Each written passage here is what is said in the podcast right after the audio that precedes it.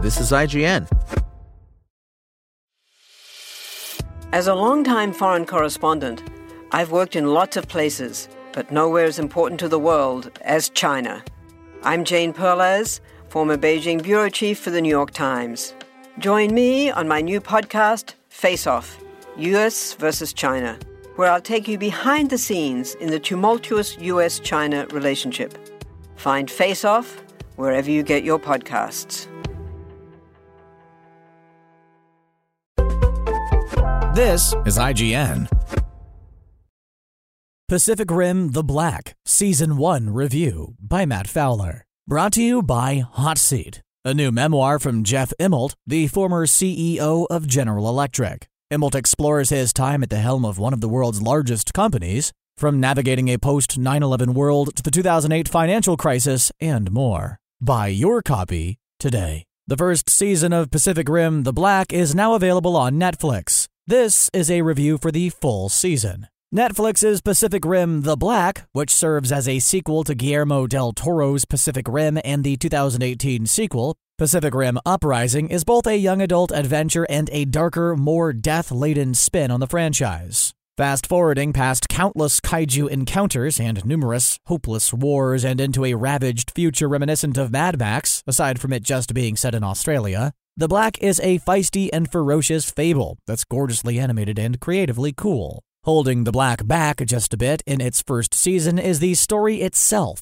taking a while to fully gel. That plus numerous sci fi tropes being swirled together mute mystery kid, siblings in search of parents, the emotionally scarred loner, etc., sinks the saga just a touch. Especially since if a series takes three or four episodes to kick in and the season is only seven episodes total, the clunkiness is taking up almost half the time. Once the black does find its legs, though, it's a grim good time. Just the fact that the black is set on an abandoned continent that's been completely crushed by the precursors kaiju already makes this a bleaker ride than the films. Though the world is brutally beset by monsters in the movies, the story is always about humanity trying to defeat these interdimensional enemies once and for all. To end the siege. This isn't even an option in The Black, as the main focus here, at least in this first season, is a young brother and sister duo, Taylor, Callum Worthy, and Haley, Gideon Adlon, trying to traverse the Aussie Badlands in a quest to find their long lost mom and dad.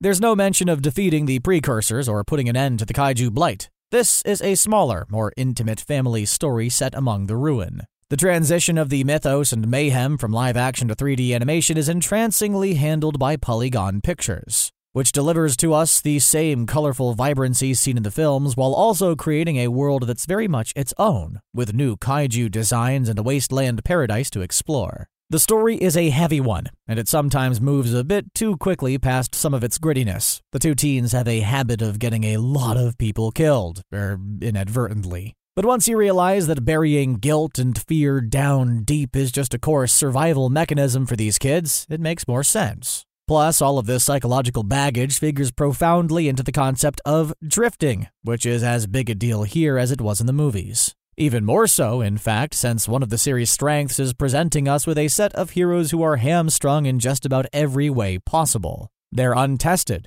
only partially trained, clueless about what their next move is, and gifted with a disarmed Jaeger. Atlas Destroyer that's only used for training cadets. Throw in scheming thieves, roaming monsters, a kaiju named Copperhead is a constant cruel bane, and altogether new life forces born out of the Uprising Wars. Yes, the sequel is important, it turns out. And the Black becomes a fairly engrossing uphill climb for our protagonists. Pacific Rim The Black maintains a high level of action and devastation, as you'd expect from this franchise, while also keeping the fragile family drama that was also prominent in the films alive as well. It actually gets explored a bit better in the black, naturally, since this is an ongoing series, and that helps blend together the desolation and glumness that's often prevalent here. Both Taylor and Haley blame themselves for numerous mistakes, but they also help each other carry this emotional weight, as well as assisting others they pick up along the way to deal with their trauma too. Nothing and no one is unscathed in the black.